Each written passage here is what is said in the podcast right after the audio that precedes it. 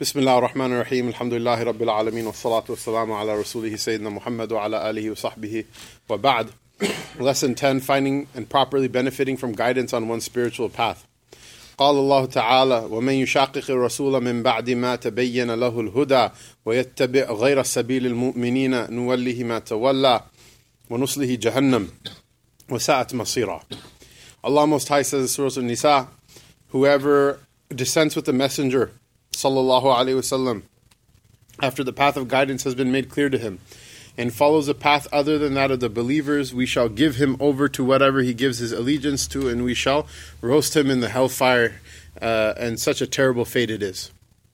The idea is what? The idea is that in the spiritual path you can't be a freestyler. You can't be a unique and special snowflake butterfly that uh, uh, you know uh, charts your own way uh, unfortunately, the, the the hadith that describes such a person is man shadda shudda fin nar, the person who is who wants to be different. That person will be different and unique in the fire. Uh, the Prophet sallallahu alaihi wasallam, and then afterward his ummah, uh, uh, which is represented by who, by the people who are the inheritors of this tradition. Uh, those are the people that you are going to learn from and you're going to benefit from. And uh, uh, the idea is that this is a path which is inspired by wahi, which is inspired by by revelation. And revelation, one of the characteristics of revelation is it teaches those things that a person can't figure out on their own. And uh, uh you know, spirituality is not only for Muslims. Hitler was a very spiritual person. He was an evil person. He gave weird bayans for like hours on end without flinching, and people were mesmerized Right? Fir'aun was a spiritual person. People would be mesmerized by the, the, the things that these people would say. Uh, uh, but they used their spirituality for evil. And uh, there is there is a spiritual connection that people have with one another, and it's not always good. And uh, uh, spirituality without deen, I don't say without religion, but without the deen of Allah Ta'ala, which is only one deen. There's no other deen other than it. Right? Spirituality without deen it's like a, a man and woman enjoying relations with one another without marriage.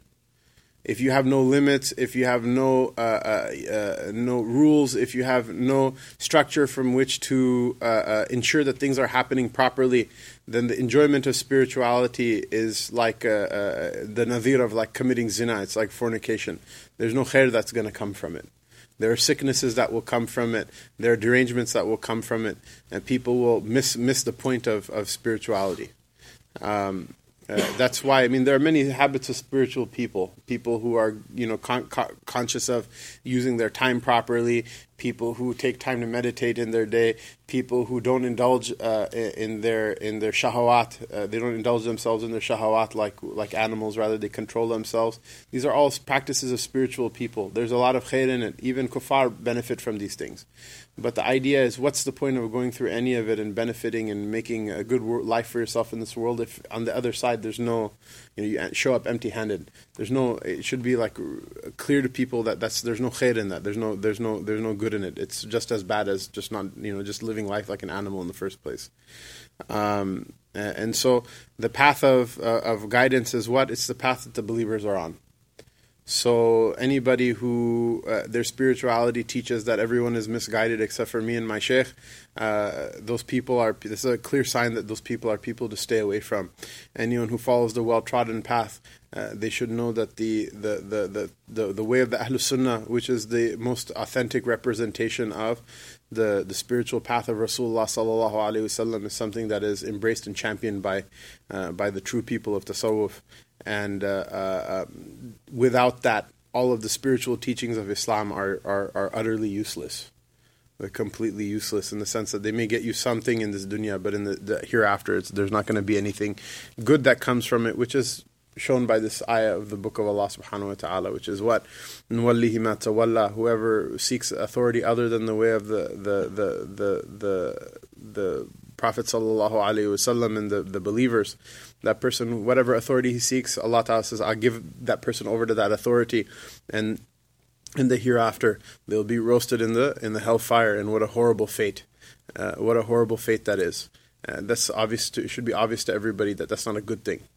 Now, it's interesting that the ayat, you know, depending on the context that you're reading them in, the ayat have different uh, um, they have different significances. So this ayah in in in in in terms of fiqh, in the fiqhi tafsir, in the legal tafsir of the Quran, this ayah is actually a proof for ijma' being uh, uh, a binding legal proof in Islam. The idea is that if the believers are all going on one path and a person deviates from that path, that that person will go to hell. It's a sign that if all the believers are are, are unanimous on a certain issue, that that, that issue is right. And uh, you can learn from your usul fiqh class, you know, in more detail what does that mean. But in terms of seeking guidance on the spiritual path, you know that if somebody is people, this happens. Sometimes people's spiritual experiences overwhelm them they overwhelm their their intellects as well. So someone sees some sort of weird dream in which whatever they misinterpret what it means, but it's such an amazing and overpowering experience for them that they think that somehow they've reached some sort of maqam that they didn't. Uh, there's a story about uh, uh, Junaid, Imam Junaid uh, uh, uh, al-Baghdadi. He was a great sheikh and imam of our tradition, especially in, in, in tasawwuf and matters of spirituality and uh, his entire majlis that he used to sit in uh, it was one of those uh, you know type of majalis that some when he would sit for a bayan, people literally janazas would leave from his from his uh, from his uh, majlis and from his halaqa. But uh, he he Imam Junaid was. such a person that they say that even the adna person, the lowest person who used to sit in his majlis, used to be a wali of Allah. That one of his students once uh, stopped coming to the coming to the to, to the gathering.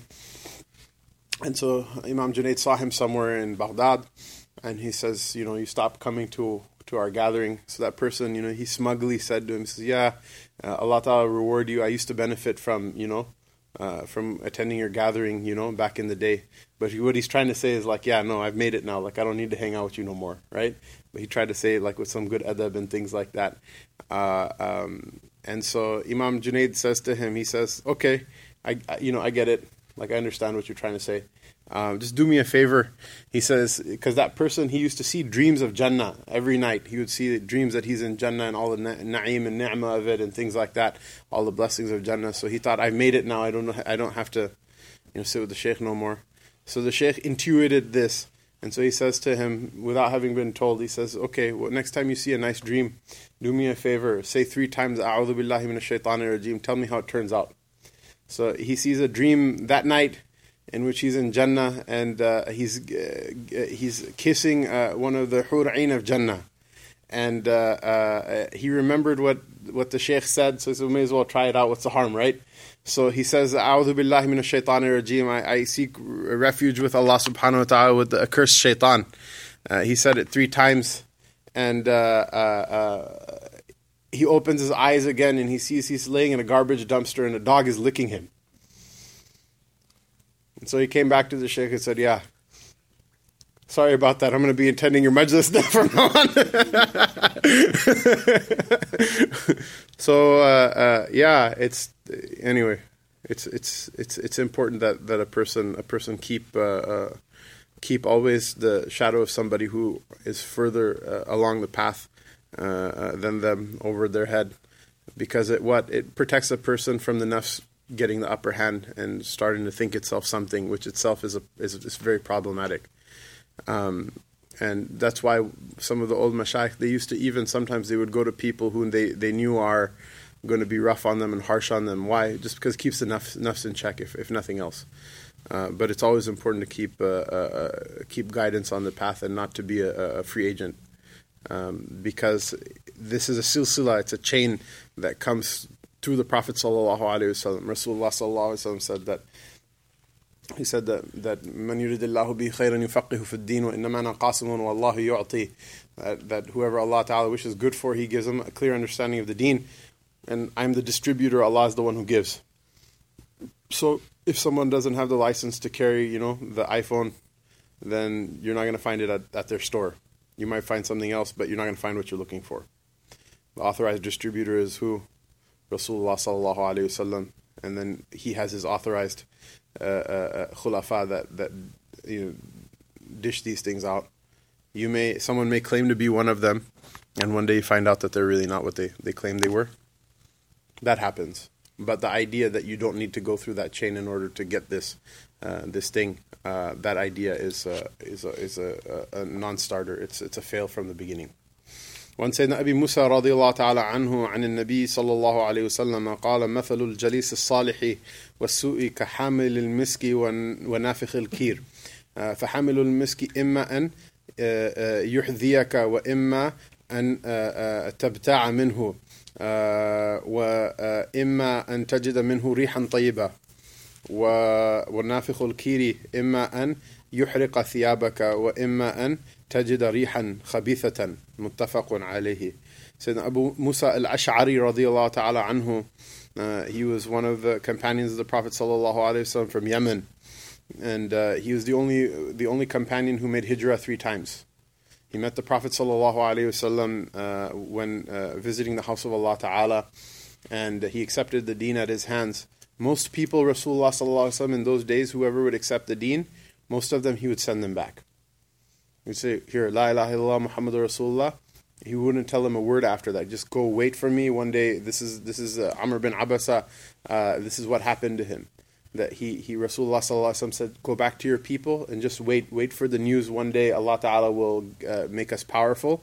Then come. Uh, uh, don't don't come before that because you can't deal with the difficulties that you're going to go through. So there are very few people. Someone like uh, someone like Abu Dhar al Ghifari uh, who they almost killed several times. Uh, uh, and someone like Abu Musa, the people who could handle it, Rasulullah gave them ijazah to to make hijrah. So he came uh, to the Prophet ﷺ, first made hijrah from Yemen to Makkah Mukarramah, then from Makkah Mukarramah to Abyssinia, and then uh, to Medina Munawwara. And he was a very beloved companion. His whole tribe, his whole people, they accepted Islam at his hands. He sent him back to be a governor over the people of Yemen. He's a person of great fada'il, of great virtues. He was one of the one of the uh, uh, um, the the uh, people came to the Prophet sallallahu alaihi wasallam and asked for uh, money for sadaqah. Rasulullah sallallahu said, "I don't have any money, uh, but I can give you some advice." And those people got upset. They said, You just keep your advice. They left. So Sayyidina Abu Musa says, Ya Rasulullah, I, can I have the advice? And so the Prophet ﷺ was very pleased with him. And he praised him and he praised his people. Uh, uh, and, and, and this is something also like I want you to remember, right? Everything nowadays like people's history of the United States. The entire world goes round because of money or whatever. First of all, anyone who says that money makes the world goes round has a very poor understanding of physics and astronomy. Uh, the second thing is what is that money isn't everything. It may be a lot, but it's not everything. Uh, and it, it doesn't tell the whole story. It may tell a very integral part of the story, but even money, the effect it has on people when people say money, you trace the money and you'll, you know, it'll tell the, the story.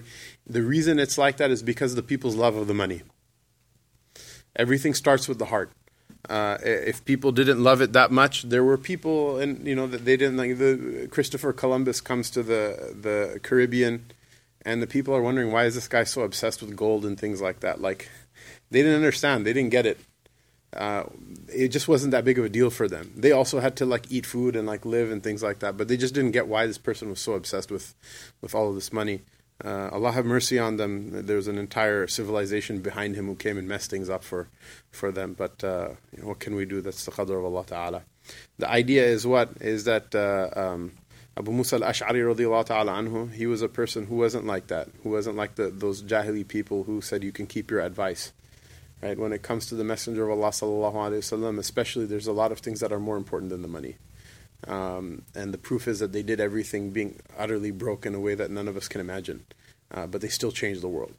Uh, uh, and we need to we need to remember that sometimes we also sometimes we become a little bit more money centric. We you know we do it in a pious way by being like, oh, if I had so much money, then I would fund the masjid, then I would this, I would that.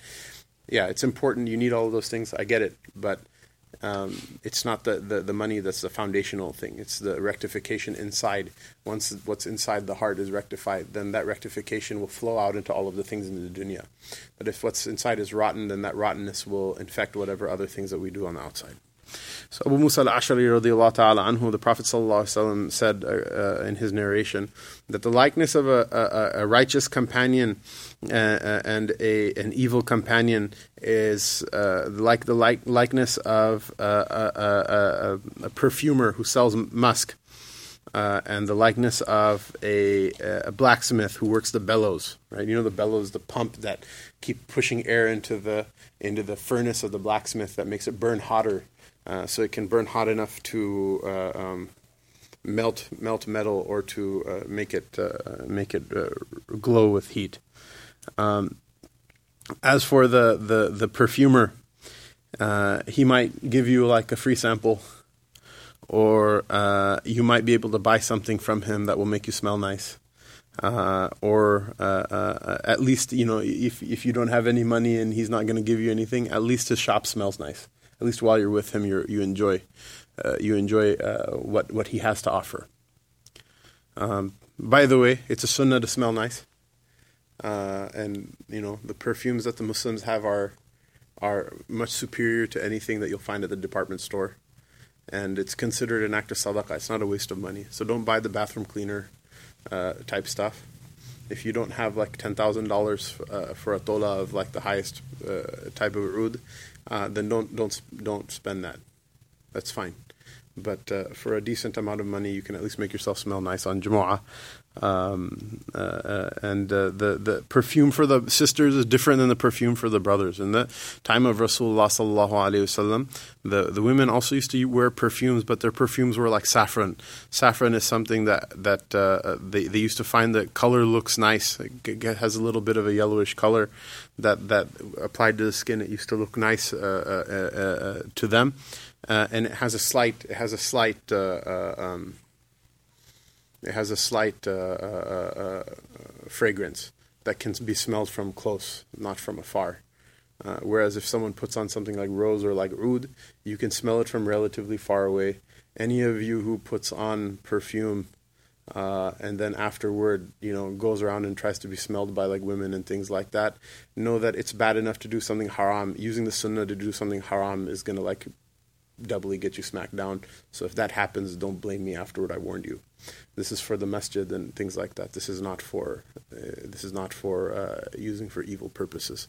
But the idea is that yeah, it's it's a good dawah. I think probably better than any pamphlet that's ever been written is that you have like a beard or whatever and you walk by and you know someone smells something nice and then they put two and two together that this person smells nice um, because smell is a very uh, primal uh, an instinctual sense.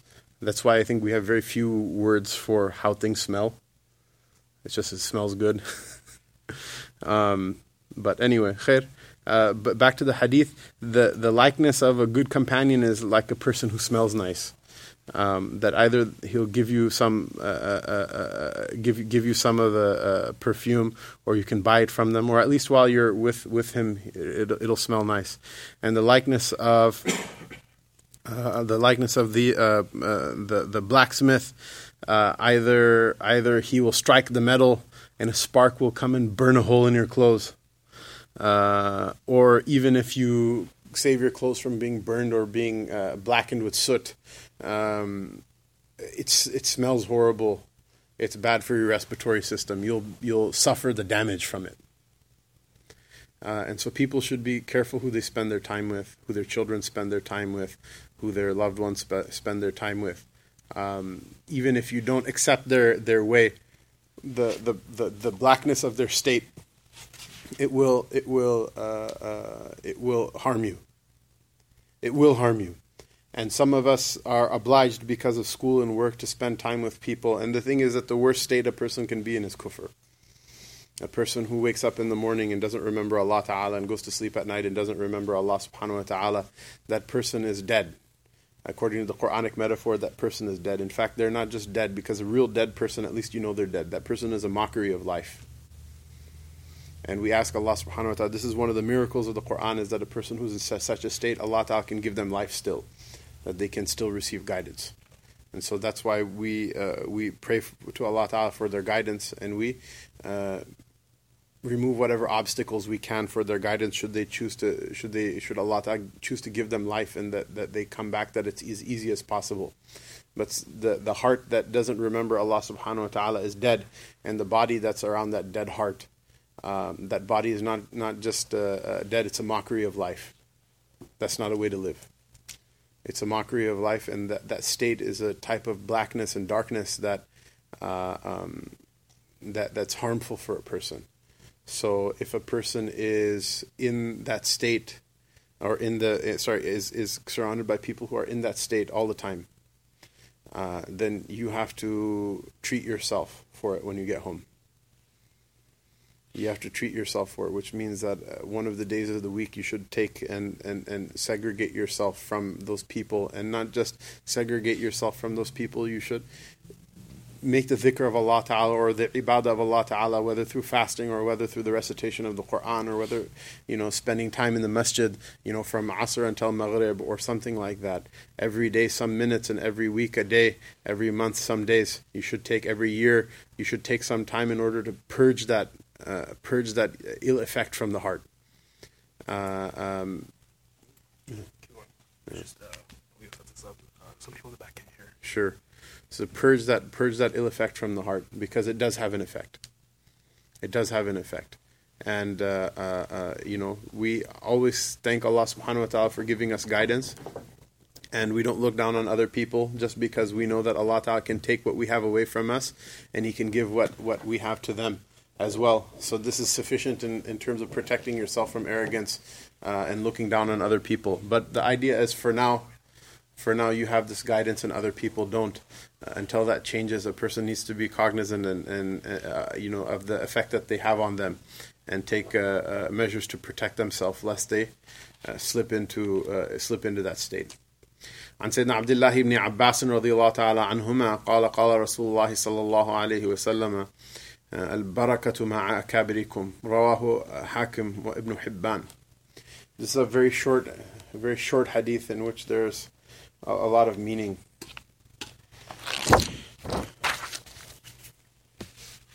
So you can memorize it inshallah. It's a sahih hadith. It's a barakatu ma'a akabirikum. The barakah is in, in your great ones. Great ones meaning what? N- not not your great ones in terms of money or wealth or size or age. It's like this in many languages. You don't describe people as old. English is strange in that you describe people as old generally old in like in Persian and in, in, Arabic and things like that is for things. For people, you say they're big, meaning what? It's a it's a, more polite way of of, of, of, of saying that that person is old. Um, and so here the akabir are not just people who have years under their belt, but people who are great with Allah subhanahu wa ta'ala. So the barakah of this ummah is with who is the greatest one in the ummah? Rasulullah sallallahu alayhi wasallam. And then after him, I feel your pain. If you want, I totally don't mind if you go get a coffee. I, I, I, I okay, no, no, I mean, that's fine too. Mashallah, I just I see you phasing in and out, and I, I don't. I mashallah, I think it's good to have adab in majlis, but like if someone's in pain, I don't like. It doesn't freak me out if somebody needs to get a stretch or something like that. You know. Uh, sorry to, sorry to bring it up. Uh, at any rate, the the greatest one is the Prophet sallallahu alaihi wasallam. Then his Sahaba radiallahu anhum, the greatest of whom are the Khulafa Rashidun and then after that the Ashara Mubashirin bil Jannah, and then after that the Muhajirun, and then after that the Ansar radiallahu ta'ala anhum, and then after that the rest of the Sahaba radiallahu anhum. In every generation there are great people. Those who are great with Allah Ta'ala. So how do you know today who's great with Allah Ta'ala? You look at the hadith of the Prophet Sallallahu Alaihi Wasallam that describes good people the people who have the, the, carry the state of the Prophet ﷺ inwardly and outwardly, the people who are people of dhikr, the people who are people of honesty, uprightness, that you see in their life that they actually practice what they preach, etc., etc. Uh, the people who are gifted with sacred knowledge, etc. Um, and even amongst them, there are then ranks. The barakah is in staying with the, the, your, your great ones, not being separated, rather, and, and staying with them. Even in ilm, uh, our mashayikh used to tell us, read the books of the mutaqaddimin read the books of the old mashayikh first, and then you can read the books of modern people. The benefit in the books of the, the, the later mashayikh is what? There are certain things that were understood or taken for granted, understandings that were taken for granted in the old books that uh, need to be delineated because they're not as obvious anymore. But the issue is this is that the further and further people get from revelation, the more watered down everything becomes. So you start with the, the, the, the purest source and then you glean then later on what, whatever you didn't get from the from the higher level and the lower levels. Um, that's that's the idea even as a student of knowledge for what you should do.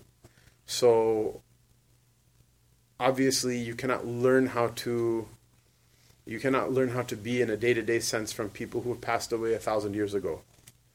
So look in your Dallas. Who are the people who are uh, are the ones that that uh, uh, you know exemplify this um, exemplify this uh, this this uh, uh, state of being great with Allah Subhanahu wa Taala. You may make a wrong decision. You may find out this person's not as great as I thought they were later on. That's fine. You can switch later. You know. And you don't have to tell a person, yeah, Sheikh, you know, I thought you were wonderful, but then I realized you're not, and I'm not hanging out with you anymore. You should have some adab, mashallah. But uh, still, you know, you can, it's okay. This happens. This happens. It happened in the past. It still happens. It will happen.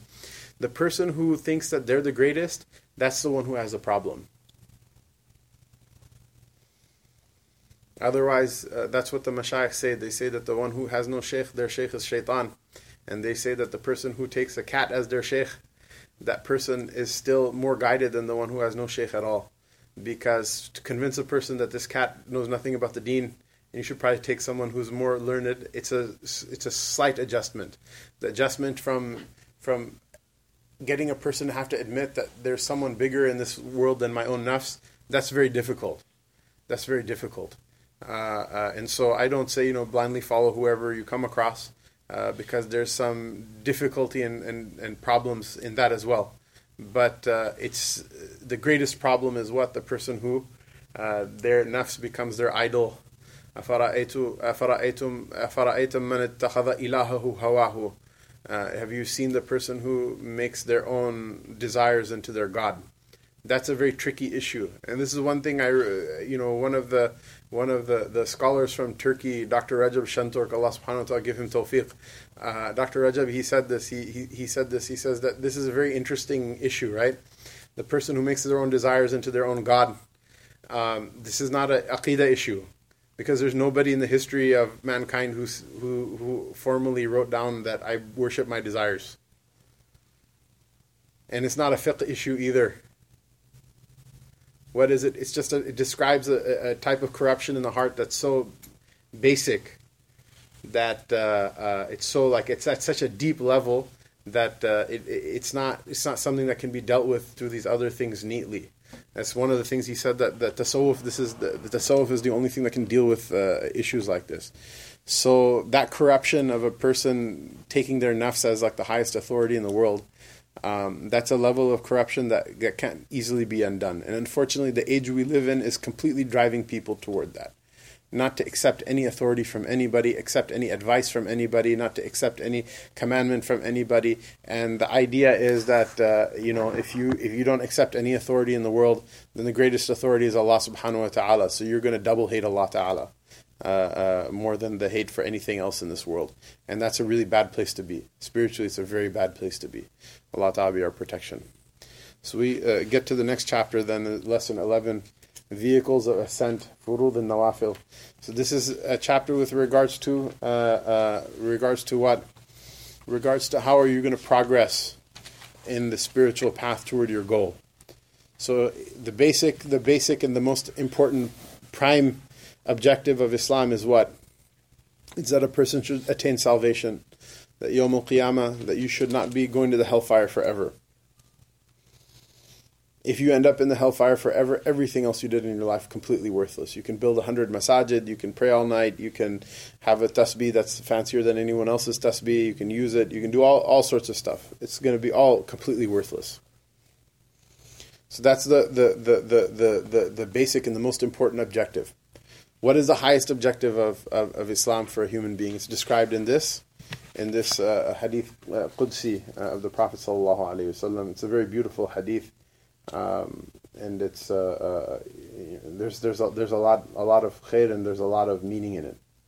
عن سيدنا أبي هريرة رضي الله عنه قال قال رسول الله صلى الله عليه وسلم إن الله تعالى قال من عادى لي وليا فقد آذنته بالحرب وما تقرب إلي عبدي بشيء أحب إلي مما افترضت عليه وما يزال عبدي يتقرب إلي بالنوافل حتى أحبه فإذا أحببته كنت سمعه الذي يسمع به وبصره الذي يبصر به ويده التي يبطش بها ورجله التي يمشي بها وإن سألني لأعطيه لأعطينه. This is a mistake.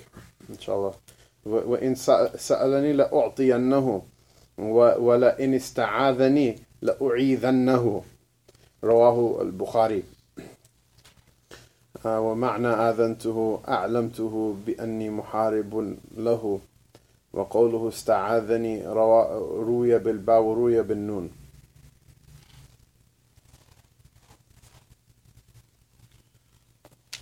So it's either ista'adhani or ista'adha bi in certain riwayat. Both of them mean the same thing. Abu Hurairah radiallahu anhu narrates a hadith of Bukhari that uh, uh, uh, the Messenger of Allah sallallahu alaihi wasallam said, "Indeed, Allah Most High said, whoever whoever takes a, a friend of mine as an enemy, I declare war on them." This is only two sins that I know of in which Allah Ta'ala declares war on a person. One is in the Quran, the person who transacts in the money of, uh, of usury. Uh, and the second is, uh, is to make someone who Allah loves into your enemy. Uh, and this is something important to understand. It's the Aqidah, the Ahlul Sunnah wal Jama'ah. It's literally said explicitly in the Aqidah Tahawiyah that everyone who says La ilaha illallah is Allah's friend the wilayah of Allah Ta'ala has different levels. The ground level of which is to testify that there's no God except for Allah and that Muhammad Sallallahu Alaihi Wasallam is his messenger. Now, if a person is a, a, a munafiq in saying that, then that's a secret between them and Allah Ta'ala. But for us, we should be very careful not to take the enmity up of any other Muslim. Because you may not like them, you may hate them, but bad news for you, Allah Ta'ala loves them, so you're stuck. And what did Allah Ta'ala say? He says, Whoever takes a friend of mine as an enemy, I declare war on them. And the greater the, the, the, the friendship of that person with Allah Ta'ala is, the more severe that, that, uh, uh, that, that declaration of war is. And so let a person, uh, let a person be very wary. And this is unfortunately a time in which we, uh, uh, in which we live that people are, you know, they don't care about these things anymore. So somebody uh, uh, will be a person who's made khidmah of the deen for their whole life, and somebody will that person will say something. Everyone is a human being still, right? We our aqidah is what that there's no one's infallible after the anbiya alayhim salam. So a person will make a mistake, and people will completely like roast on them, or sorry, feast on their on their flesh and go crazy and nuts about it. Now, if a person makes a mistake and they apologize, and you still uh, uh, talk garbage about them, then that's really bad. Um, and if a person makes a mistake, uh, or sorry, if a person didn't make a mistake, you just don't like what they're saying, they have a different opinion than you, then that's even worse. People make mistakes just because a person spent their whole life in the service of the deen doesn't mean if they harm another person that it's okay. Or that that person doesn't have the right to recourse or doesn't have the right to justice or to be uh, uh, recompensed or, or for whatever harm was done to them but to hate that person then afterward after that process has taken place. This is really bad. And more often than not, I see what I see is that oftentimes people they just won't like something someone did or someone something someone said, uh, even though it's just a difference of opinion. This is one of the signs of nifaq, right? With a khasama fajr, that if you if the munafiq is one uh, is a person if they if they disagree with someone, they let that disagreement exceed all bounds which is what uh, you know uh, Sheikh so and so you know decided not to accept the invitation to come to your masjid and do a program on such and such weekend. You know, because he's not feeling well. Well, he went to the other masjid and he seemed just fine, and he this and he, man, maybe he just didn't want to, you know, whatever. Come to your masjid, right? His brother so and so was like, uh, you know, you asked them to come to your party, but they were sick, or sister so and so, you asked her, you know, if she could help you with your homework and she didn't, or whatever, right? Those are not things that you have like a right over other people for. Maybe they just didn't, you know, they weren't able to help you that day. What if they just didn't want to help you? Are, is anyone obliged to be at the service of another person uh, uh, at a particular time or place? You know what I mean? So these are these are these are issues people get into fights with one another. You should be very careful about these things. Um, if you find yourself having hatred for another uh, Muslim, this is a really big problem.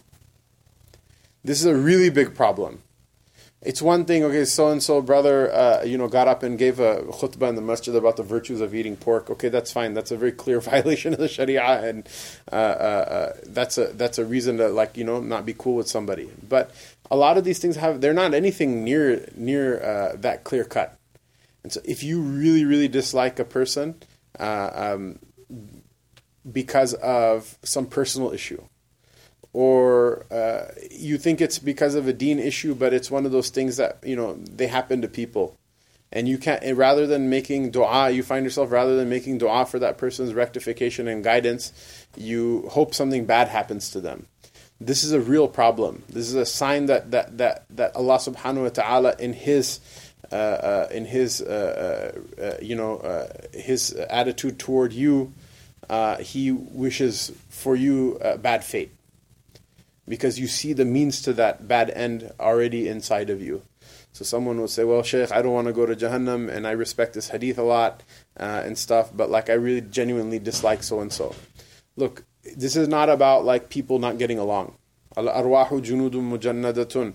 ما تعارفت منها التلف وما تناكرت منها اختلف that the, the, the, the souls are all like a, an army uh, uh arranged in ranks so whoever's rank is close to yours, you'll get along with that person. Whoever is far away that you don't know from the world of, of spirits, uh, you may not get along with them. This happens. There, there, there may be a person who is a righteous person, a pious person. They just rub you the wrong way. You just like everything they say you disagree with, uh, uh, and uh, uh, you know you just you just don't have fun with that person. That's fine. That happens, you know. And if you avoid a person because they just annoy you, that's okay as well. In fact, sometimes it's for the better. But there's a difference between that and being like, yeah, I just don't get along with that person. And there's a difference between like actually wanting ill to happen to somebody or, or really disliking or going out of your way to say bad things about them or do, to make their life difficult or whatever. There's a difference between the two of them. If you find inside of your heart that you actually hate somebody uh, from the people of this ummah, um, this is a bad sign, but there are remedies for that the first is to realize that this is a, not going to end well, which is what we're talking about right now in this hadith. The next thing is what is that uh, a person should, uh, uh, you know, attempt to uh, uh, uh, actively, because you can't control your emotions oftentimes, but you can control your deeds. So actively try to, you know, do something good or say something nice to that person. Saying nice things to people is absolutely free, and it, it, it goes a long ways. Okay, so for example, uh, uh, you know, everybody looks at each other. You can find twenty things to criticize about the next person, and maybe only one thing that you could say nice about them, and it may be a stretch. Choose to say the one thing and leave. Choose to leave the twenty things. The world would be a better place if people just said nice stuff to each other. And some people think that oh, this is just like uh, you're just being a munafiq because inside your heart you really hate that person. Your complete and uh, uh, unqualified sincerity only belongs to Allah Ta'ala. Any other human being, if you're that sincere with them, they're going to hate you. Don't be that sincere with them. Anyone who's married or looking to get married, don't be that sincere with your spouse unless you want to get something thrown at you. Why? Because that's for Allah Ta'ala. Don't you're even your parents, right? You don't have to tell them every single thing you did. If you know they're not going to like you coming to Dars, you don't have to like stay home and not come to Dars. If they ask you where did you go and you stopped at Starbucks on the way over to Dars, say yeah, I went with my friends and I went to Starbucks, and that's it. Why? Because that full level of disclosure and sincerity is only for Allah subhanahu wa ta'ala. It's not for anybody else. The rest of people, don't lie to them, but say things to them in a way that's not going to annoy them or like make them like ballistic go through the roof. That's just part of being a good person. You're, you're doing it out of concern for that person. So modify the way you speak with them. Try to say something nice to them next time you see them or whatever. Some people, even that's not going to help. Even as, as nice as you are to them, they're always going to react in some way that like completely makes you like upset and angry. It happens. What are you going to do about it? The last, the last uh, uh, uh, line of defense, which is a very, uh, very powerful, uh, very powerful one, is that that person even if you have to find yourself having to avoid seeing them in order to not make things escalate more, when you're away from them, sit and make dua for them. Grab your grab your phone or your watch and your timer, and just say, I'm going to sit for five minutes, for 10 minutes, and just make dua for them. Make dua for everything, for their dunya, and for their akhirah, and for their kids, and for their marriage, and for their house, and for their job, and for their school, and everything. When you've made dua for a person for just five minutes, uh, as much as you are able to, then naturally the heart will wish for their uh, wish for their well-being. And after that, if you need to avoid the person in order to not like hate them more, then go ahead and do so. And the rule for avoiding people is what? If that that that you can only do it within a certain boundary. What is that boundary? If you see them and they, you should say salam to them. If they say salam to you, you should say wa alaikum salam. And it's recommended afterward that you should cursory, like have a cursory amount of conversation. How's your family? How are your parents, etc. Uh, it was nice to see you. I have to go. So you don't just say salam alaikum Okay, then the person will know you hate them, but you're just following the bare minimum of the sharia. You dress it up a little bit, just you know, just so it's not that obvious. And uh, uh, but you know, if after like you know a couple of like questions and things like that about well-being, you bounce. Don't don't spend time with people who are going to annoy the snot out of you. It's just a waste of your time, and it's a waste of their time as well. If someone ever comes to you to hang out and you don't, and they annoy you, by all means don't hang out with them. But if anyone comes to you and needs help, then help them because even annoying people need help sometimes. And when you help them at that time, that will do a lot, go a long ways in order to uh, make the relationship between you and them better. This applies to relatives. This applies to a lot of different types of people. Uh, but you're not allowed to. If you see in your heart that there's like you just feel like I really wish this guy would like you know like a car would run into him or something like that uh, from the people of La ilaha illallah, it's not a good sign. It's a sign something's very wrong in the heart. So Rasulullah sallallahu narrates from the Lord uh, Most High, whoever makes an enemy of a friend of mine, I declare war on them. Uh, and then the next part is the munasaba from the from the bab, the reason that this uh, uh, this hadith is included in this chapter. وما تقرب إلي عبدي بشيء أحب إلي مما افترضت عليه that my, my slave will not come near to me, uh, uh, draw nearer to me through anything that is more beloved to me than that which I uh, I, I, made as a, an obligation on, on him. Meaning what? What's the greatest wird and the greatest dhikr that a person will do of Allah Ta'ala? The first is saying La ilaha illallah Muhammadur Rasulullah by which you enter into the deen. After that, it's the, the oblig- obligatory salat. Anyone who thinks sitting in a tasbih and saying any other wird is, uh, you know, more important and treats it as more important than the salat, that person doesn't understand. The salat eclipses everything so by by so much, not by a little bit, by so much that the first question that is going to be asked on the day of judgment is what is about the salat, and if the accounting of the salat goes well, it's a hadith of the Prophet ﷺ that if the accounting of the salat goes well, then the rest of the accounting will go well. If the accounting of the salat doesn't go well, then the rest of it is not going to go well. Whoever wastes the salat, the other things are not going to make up for it. And whoever the salat is performed uh, with ihsan, it will help a person even if they have deficiencies in the other things. Abdul Nafs doesn't like hearing that. Why? Because kullu uh, jadid and ladid, every new thing is sweet. So someone will come and say, "Oh, do this thing you weren't doing from before," and you'll find like an excitement in it because you've never done it before. Whereas salat is the same like namaz that you've been like you know uh, uh, rushing through since the time you were a child that Rasulullah sallallahu alaihi wasallam he described the salat of the munafiq that the munafiq is the person who waits till the last minute, and then afterward, like a like a rooster, he just pecks the earth and then uh, gets done with it quickly, like a mockery of the the the, the ruku and the sajda. If a person knew how much khair there was in the salat, a person's sins are all forgiven from making wudu alone. So imagine what the salat is. Uh, the salat is the greatest vehicle that a person will uh, get closer, the closeness of Allah through. And the the maqam of the Sahaba radiallahu anhum is the, is a tafsir of, of what the benefits of the salat are. That there are people who knew how to pray two rak'ahs and get what they needed from Allah Ta'ala in this world and in the hereafter. The wird of the salat, Shah Ismail Shahid rahimahullah ta'ala, one of the great uh, ulama uh, and mashayikh of this path, uh, he mentioned, he said that the, the description of the spiritual path of the Sahaba radiallahu anhum and why they ascended to the rank that they did was what? Was that they used to recite the Quran in the prayer. They used to recite the Quran in the prayer. That was the generation of people that their tahajjud, sorry, their their tarawih used to break with the adhan of fajr. They would be so engro- engrossed in it that the fajr would come and they wouldn't, uh, you know, they would be unaware. Uh, and this is one of the reasons a person might say, "Well, I don't know that much Quran." Well, maybe you should memorize some Quran. Uh, I don't know how to read the Quran. Maybe you should learn to read then.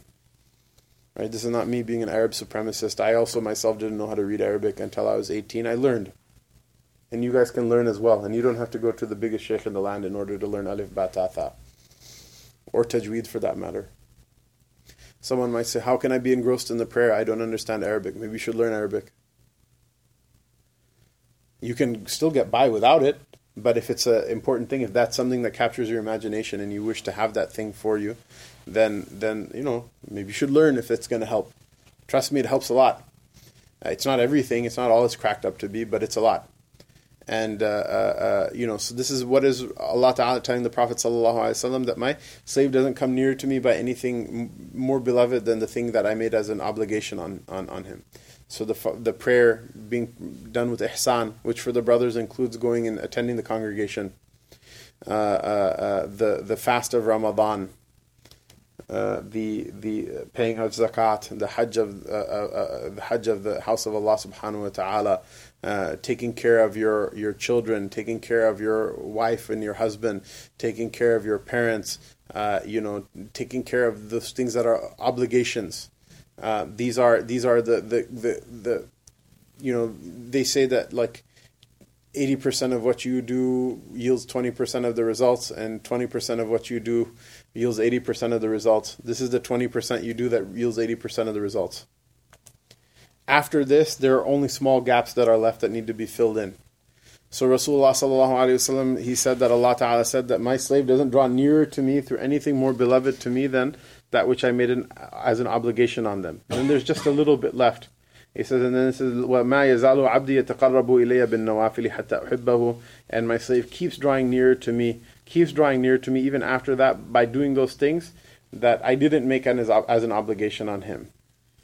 Right? Nawafil, your sunnahs uh, before and after the prayer. Right? Your uh, nafil sadaqat, you're helping other people when you don't need to help them, etc. etc. All of these different things, and these are these are there are many different paths to Allah Taala through these. The furud are known and established. The rest of it, if you're not super into salat, but you know you have a good job and you make a lot of money, then give charity. Read your read your read your uh, uh, you know read your uh, your your nawafil and things still, but like you know use your charity in, in, in a way that maximizes the benefit and the reward. Uh, you know, if you're if you're uh, you know into fasting, then fast. If you're into the you know dhikr, then make dhikr. If you're into learning and teaching, uh, learn and teach. Do what you were made for.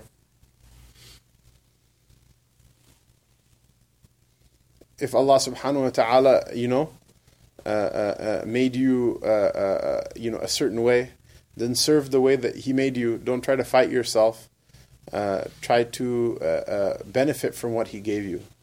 If someone had a camel, how would they use it? Would they use it, uh, you know, to I don't know? Um, would they use it to, uh, you know, try to fly? Would they use it to try to, Uh, you know, plant flowers? Would they use it to teach, you know, math at the local elementary school? No. It's a huge. It's like a beast, like the size of a dinosaur. You use it to carry burdens. You use it to ride if Allah subhanahu wa ta'ala, you know, if Stephen Hawking became a Muslim and he came in and like he has his machine and asked what should I do for the ummah, what are you gonna do? So there's a there's a the cafeteria in the masjid. I want you to sell coffee there. No. It's a misuse of of, of, of resources of allocate uh, misallocation of resources. So as far as the the nawafil are concerned, pick from whatever paths that are chalked out in front of you that appeal to you and do it ex- in, in, in a way of excellence. And so uh, Rasulullah said what? He said that uh, uh, that my slave after after after uh, doing what I obliged them to do, that my slave will keep drawing nearer and nearer to me little by little through those things that, that are extra, those optional acts, uh, and they'll keep doing that until they cross a certain a certain limit. And uh, once they cross that limit, then I love them. Hatta uhibbahu that a person becomes officially the, the, the person becomes officially one of the people that Allah Ta'ala loves. this maqam and this station is the station of Allah Ta'ala's rida. That Allah Ta'ala is pleased with them. And Allah Ta'ala gave the an announcement in His book with regards to the Sahaba radiallahu anhum that they, they reached this station. And that's a station that's described by the Messenger of Allah sallallahu wasallam uh, with regards to the veterans of the Battle of Badr. So, what do you know about the people who were present at the Battle of Badr? That Allah Ta'ala didn't look inside of their hearts and say to them, "Do whatever you want after this day. You're forgiven." This is not just a. This is not just something that happened one time. Rather, this is something that every generation, every people, uh, uh, uh and every individual they strive for this. The only difference between them and us I shouldn't say the only difference. The difference is in uh, definitely in, in, in maqam. There's a difference there, but qualitatively, the difference between them and us is that the Messenger of Allah wasallam was around in order to inform them that they crossed this maqam. Whereas we don't know for sure. We just keep doing our do, doing our, our, our, our deeds and our worship in the hope that we cross the line. Maybe somebody crossed that line years ago. Everything else that they do is just uh, is just bonus round for them and maybe somebody will get to that line before they die. So maybe some someone won't get to that. But that's that's what the highest objective of Islam is: is to reach that that that, that point where Allah Taala says to the slave, "This one, I love him, or I love her. This is a person, I love this person."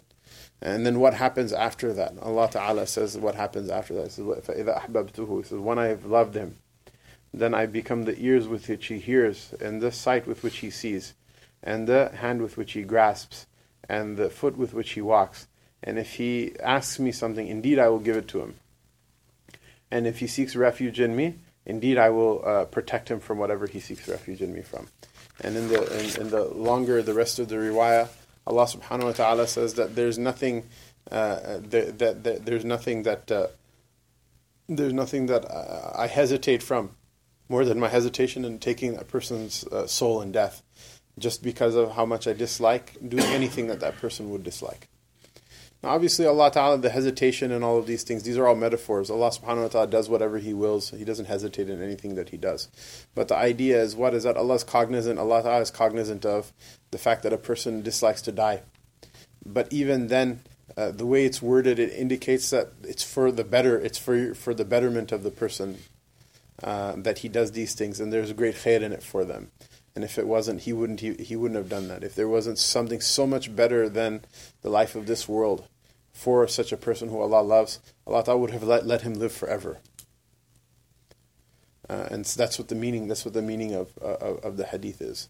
But the idea is this is a very special maqam that a person who lives in this in, in this state uh in perpetuity. Uh, this is a very special maqam that a person has with Allah Taala. This is the highest objective of of a, of a person's having been created. When a person crosses this line, then indeed a human being's maqam becomes higher than that of the angels. And uh, uh, it's it's something that, that, that, gives life meaning in this world, and it gives uh, uh, life a great sweetness in the hereafter as well. Are there any questions?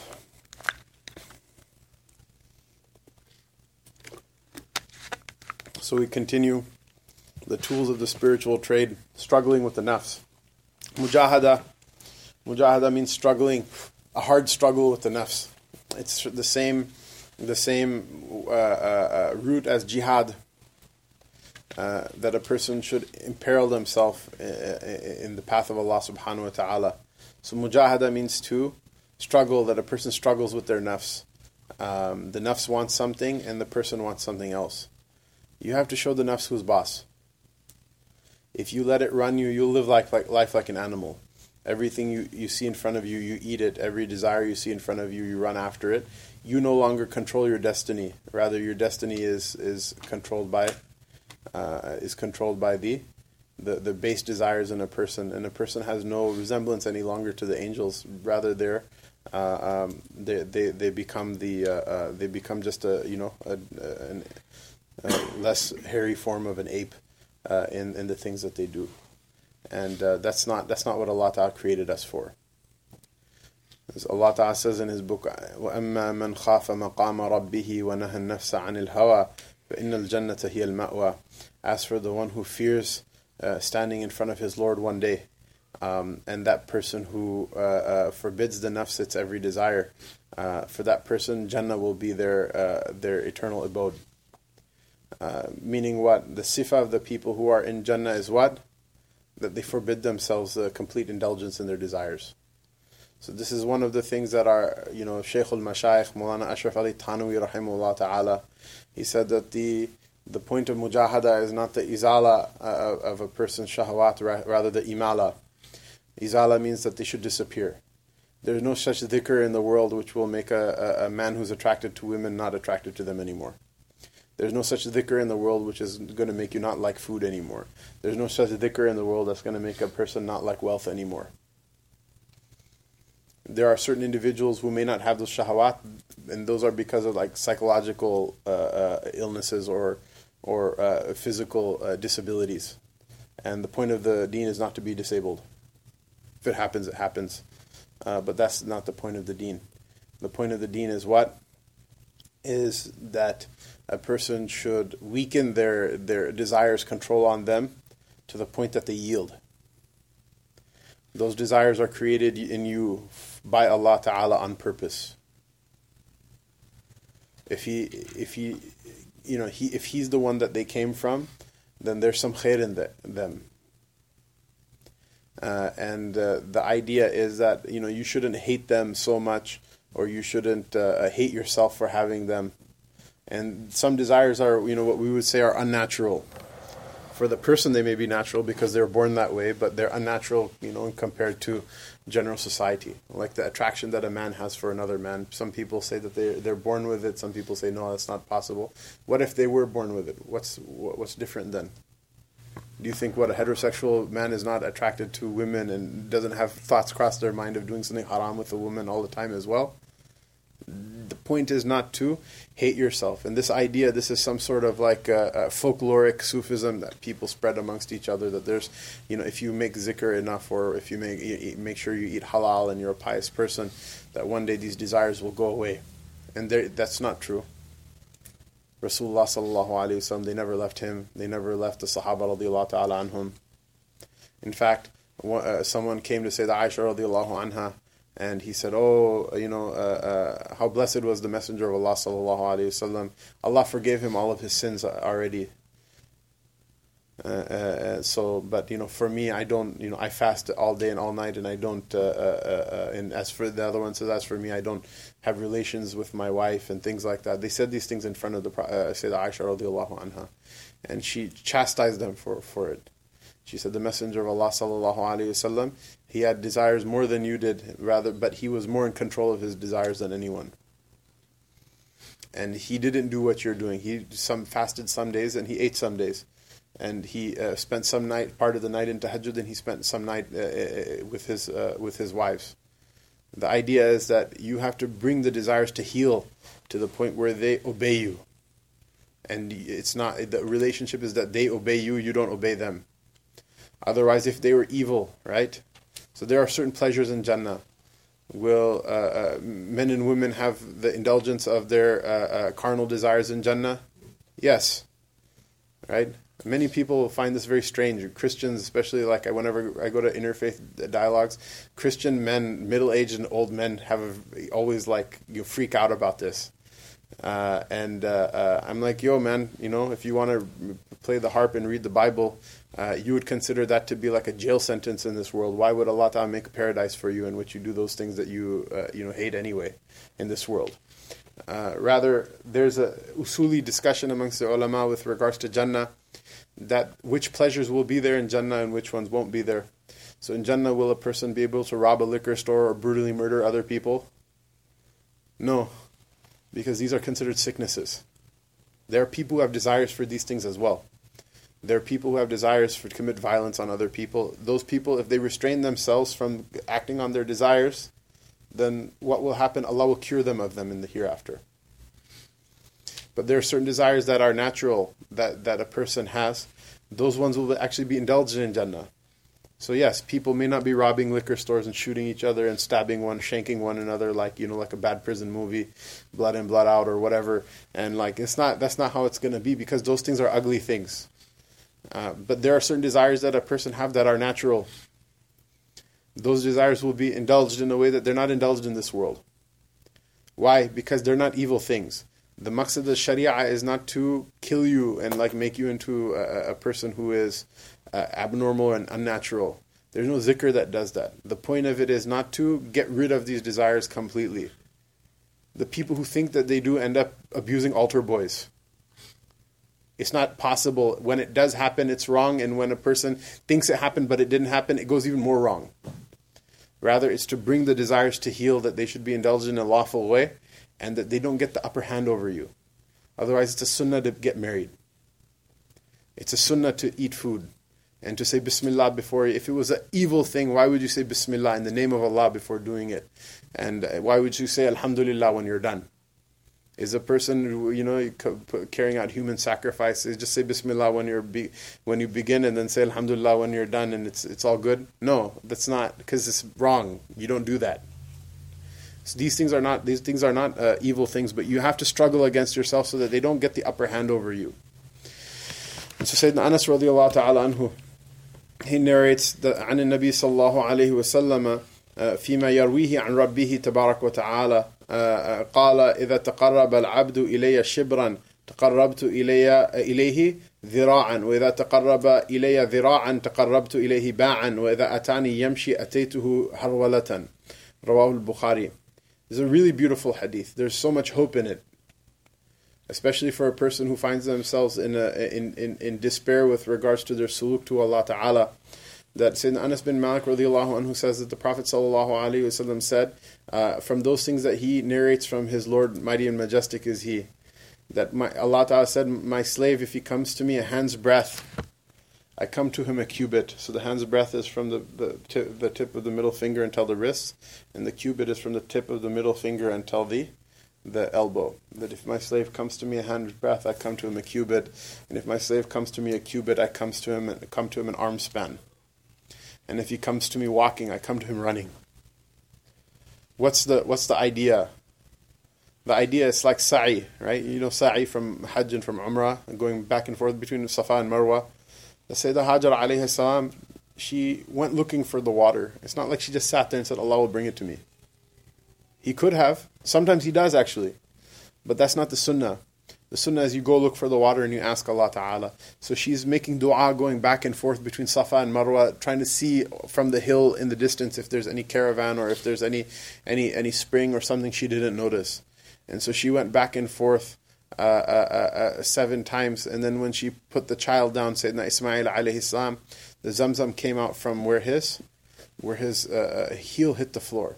Zamzam is onomatopoeia, meaning the well is named after the sound of the water gushing out from it. The zamzamed out of the out of the ground, literally, right? Um, so, did the sa'i produce the water? Absolutely not. It's completely something Allah Ta'ala gave. But Allah Ta'ala wants to see wants to see you also struggle for it as well. There's khair in it for you in that struggle.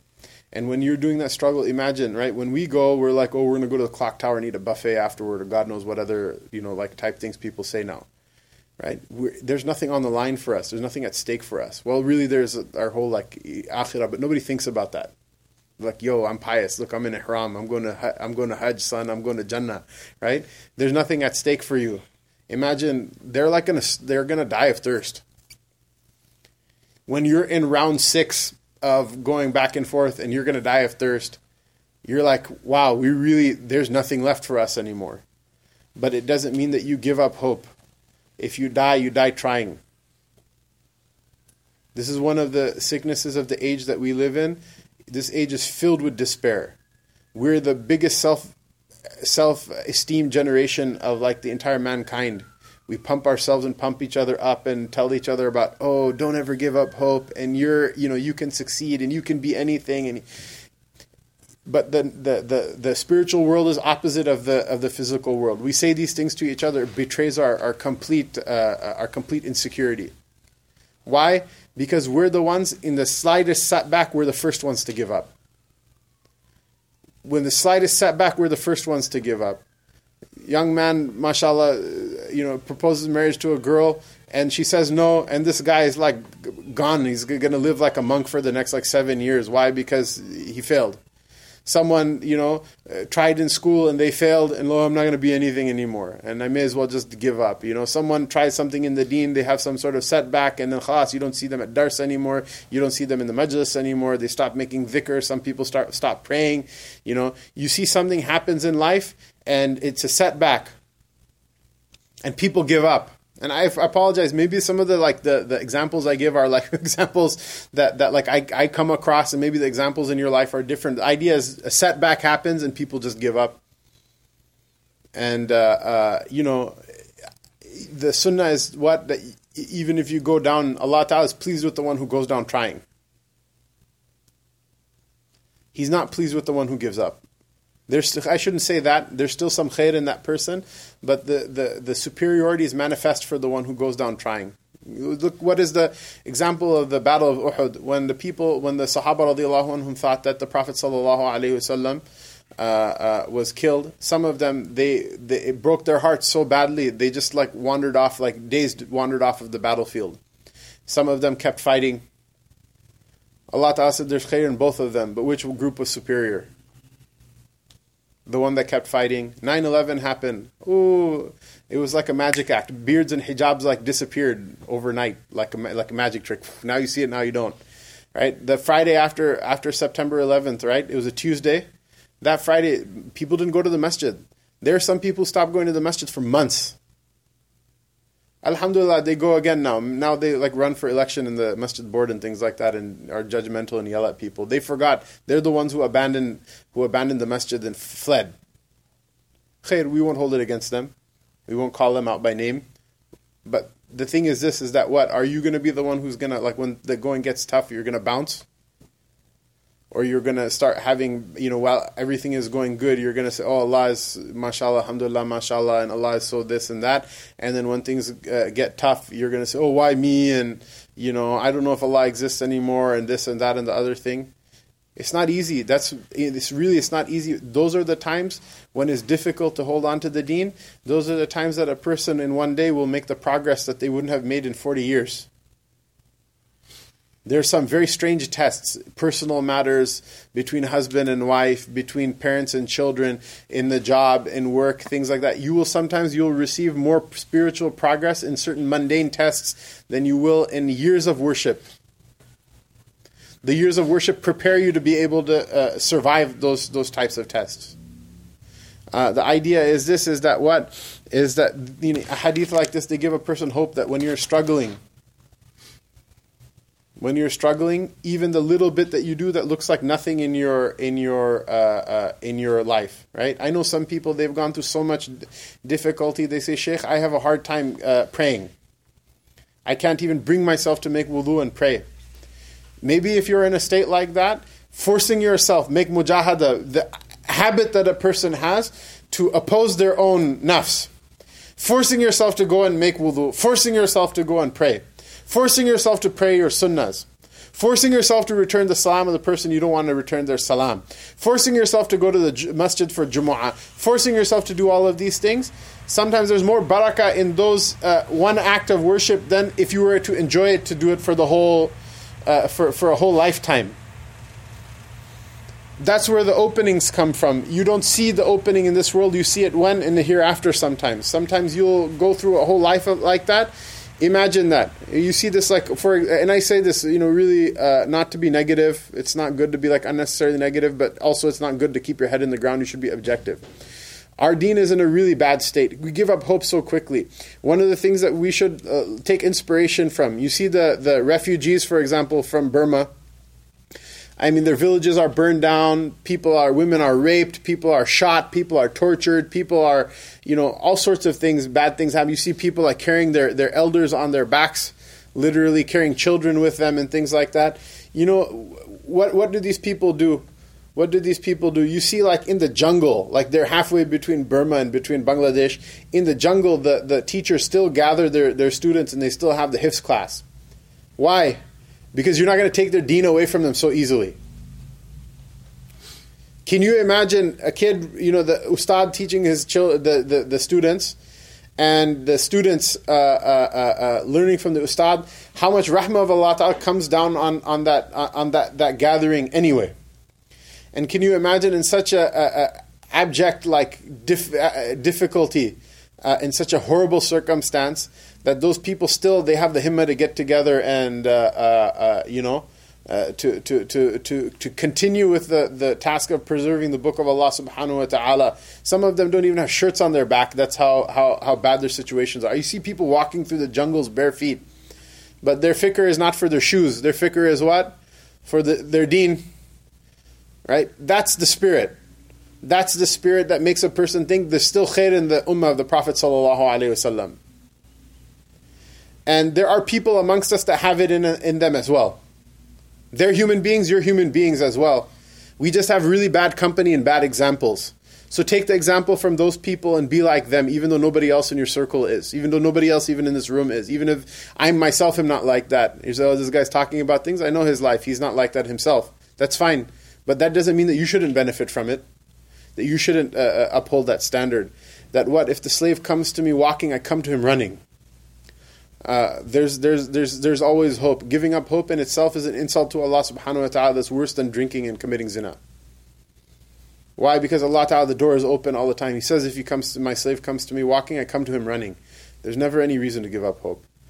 وعن ابي هريره رضي الله تعالى عنه ان رسول الله صلى الله عليه وسلم قال حجبت النار بالشهوات وهجبت الجنة بالمكاره. متفق عليه وفي رواية المسلم حفت بدلي حجبت. وهو بمعناه أي بينه وبين بينها هذا الحجاب فإذا فعله دخله دخلها.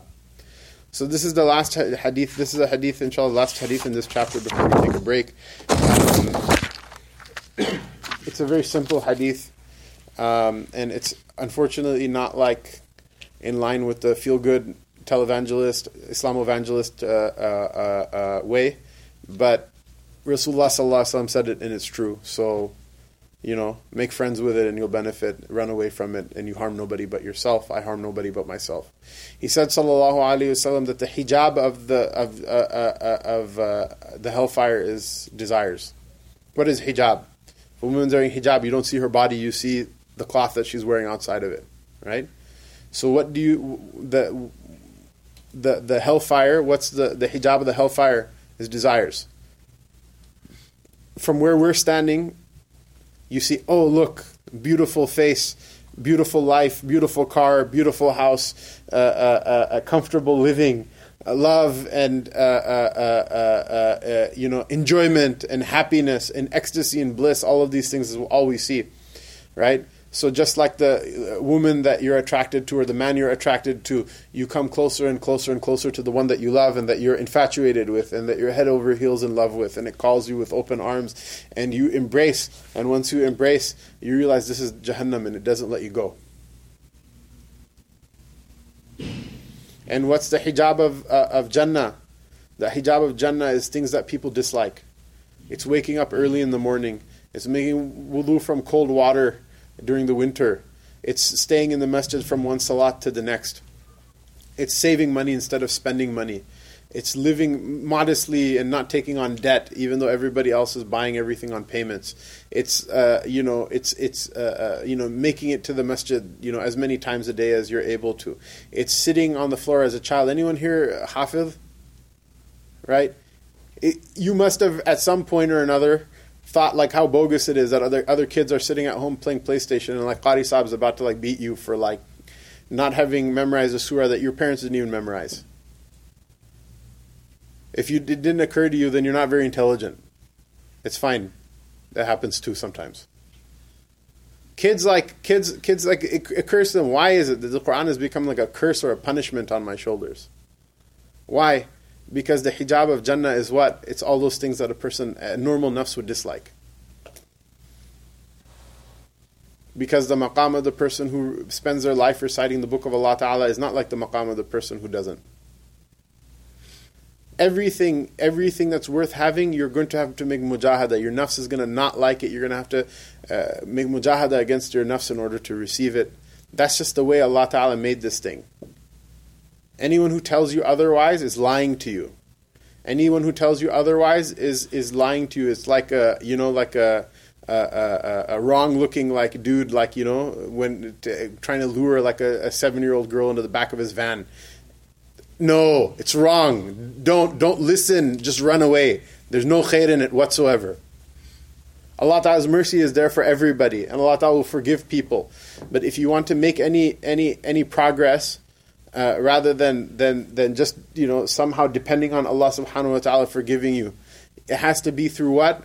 Has to be through struggling against your own desires. Again, what did we say? The point is not that your desires will disappear one day. You just have to struggle against them enough to bring them to heel, so that they follow your command and not the other way around. That you don't follow their command. But without that, it, nothing, none of this is possible. You're not going to go anywhere. You're not going to do anything, right? What is it? How do you train a train a dog? If the you know if the dog jumps onto the table and eats like uh, everything at the master's table, what's going to happen? They're going to euthanize the dog. I mean, if it can't learn that this is where you're going to eat from, it's going to have a bad end. However, the exact same example, the exact same example, if you tell somebody you can eat this and you can't eat that, it's not even a metaphor for anything oh, we freak out. We're like, who is this guy to tell us what to eat and not, not to eat? This is like the mujahada of animals. You don't have to be a hum- you don't have to be a human being to make this mujahada. Animals learn this. That's the difference. That's why they let the seeing eye dog onto the airplane and they don't let like a stray dog onto the airplane. Why? Because it made a little bit of mujahada. It learned a lesson. Uh, if you want to make uh, uh, progress, we have to go through these things. Embrace it. Don't don't uh, uh, don't feel bad about it. Don't feel depressed about it. Uh, this is why good company is such a blessing. If other people you're going through it with them, you make a culture of embracing this thing as a positive thing, and then you see other people.